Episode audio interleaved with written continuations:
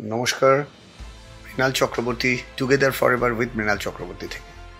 তোমরা নিশ্চয়ই আগের ভিডিওটা দেখেছ কন্টিনিউয়াস কনসিস্টেন্সি বলে একটা ওয়ার্ড আমরা ইউজ করেছি।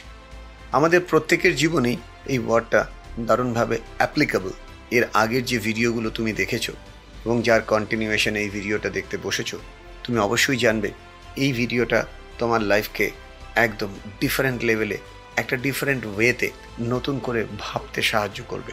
All I know is I know nothing এই কথাটা বিখ্যাত একজন মানুষ বলেছিলেন। মানুষটি বিখ্যাত হয়েই কিন্তু কথাটা বলেছিলেন। সেই বিখ্যাত মানুষটির নাম সক্রেটিস আমরা ওনার সম্পর্কে অনেক কিছু শুনেছি, অনেক কিছু পড়েছি।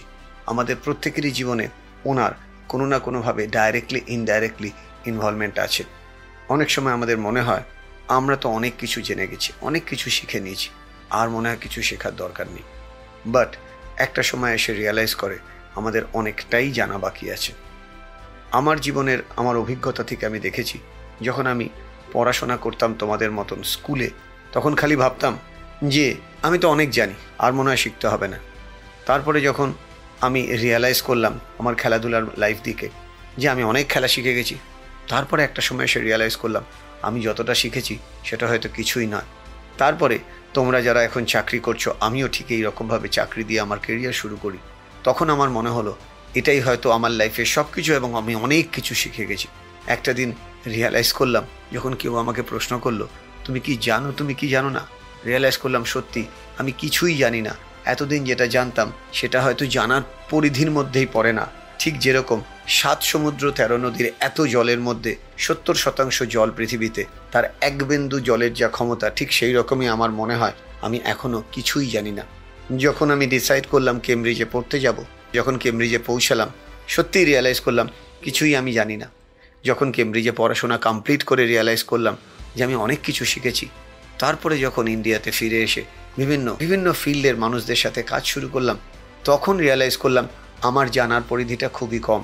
আর আজকে যখন ইন্ডিয়ান টিম অলিম্পিকে মেডেল পাচ্ছে, যখন ইন্ডিয়ান টিম এশিয়ান গেমসে মেডেল পাচ্ছে কমনওয়েলথ গেমসে মেডেল পাচ্ছে বা ওয়ার্ল্ড কাপে নাম্বার ওয়ান হচ্ছে, যেরকম দীপিকা কুমারী বা অতনুর মতন ডিফারেন্ট ডিফারেন্ট স্পোর্টসে তখন আমার মনে হয় এদের সাথে কাজ করতে গিয়ে আমি শিখেছি, আমার হয়তো অনেক কিছু শেখা বাকি আছে। আমি হয়তো কিছুই জানি না। এই কিছুই জানি নার মাইন্ডসেটের থেকে যদি সব সময় নিজেকে সার্চিং মোডে রাখা যায় সেখান থেকেই আপনাকে শিখতে হবে কন্টিনিউয়াস কনসিস্টেন্সি হয়তো এই ওয়ার্ডটা আপনাকে নতুন করে ভাবাচ্ছে। অনেকেই হয়তো তোমরা বলছো যে কন্টিনিউয়াস কনসিস্টেন্সি এইটা আবার কি কথা? অনেকে হয়তো তোমরা গুগলে সার্চ করা আরম্ভ করে দিচ্ছ এই ওয়ার্ডটার মানে কি? এই ওয়ার্ডটার মিনিং আরও কি? তোমরা যে ফিল্ডেই যাও না কেন গ্রো করতে চাইবে। হ্যাঁ গ্রো মানে সবসময় উন্নতি, কিন্তু উন্নতির মানেটা অনেক ক্ষেত্রেই উল্টো হতে পারে। উন্নতি মানেই যে সবসময় লোকে দেখতে পাবে তা নয়। উন্নতি মানে নিজের ভেতরটাকেও গ্রো করাটাকে উন্নতি বলে। আর এর ঠিক পরের ভিডিওটাতে আমি নিয়ে আসছি কন্টিনিউয়াস কনসিস্টেন্সির পাঁচটা সিরিজ যে সিরিজের প্রত্যেকটা ইউনিক ইউনিক পয়েন্টস থাকবে। আর প্রত্যেকটা পয়েন্ট তোমাকে রিয়ালাইজ করাবে অ্যাকচুয়াল মিনিং অফ লাইফ আমরা together for ever with Mrinal Chakraborty. আমাদের এই ভিডিও তোমার যদি ভালো লাগে, অবশ্যই আমাদের চ্যানেল সাবস্ক্রাইব করবে এবং সবাইকে ভালো রাখার রেসপন্সিবিলিটি আমাদের সবার। শেয়ার করবে তোমার সেই সমস্ত বন্ধুদের যারা জীবনে অনেক বড়ভাবে নিজেকে তৈরি করতে চায়। আর তোমাদের জন্য সবসময় আমি রয়েছি। নমস্কার, ভালো থাকবে।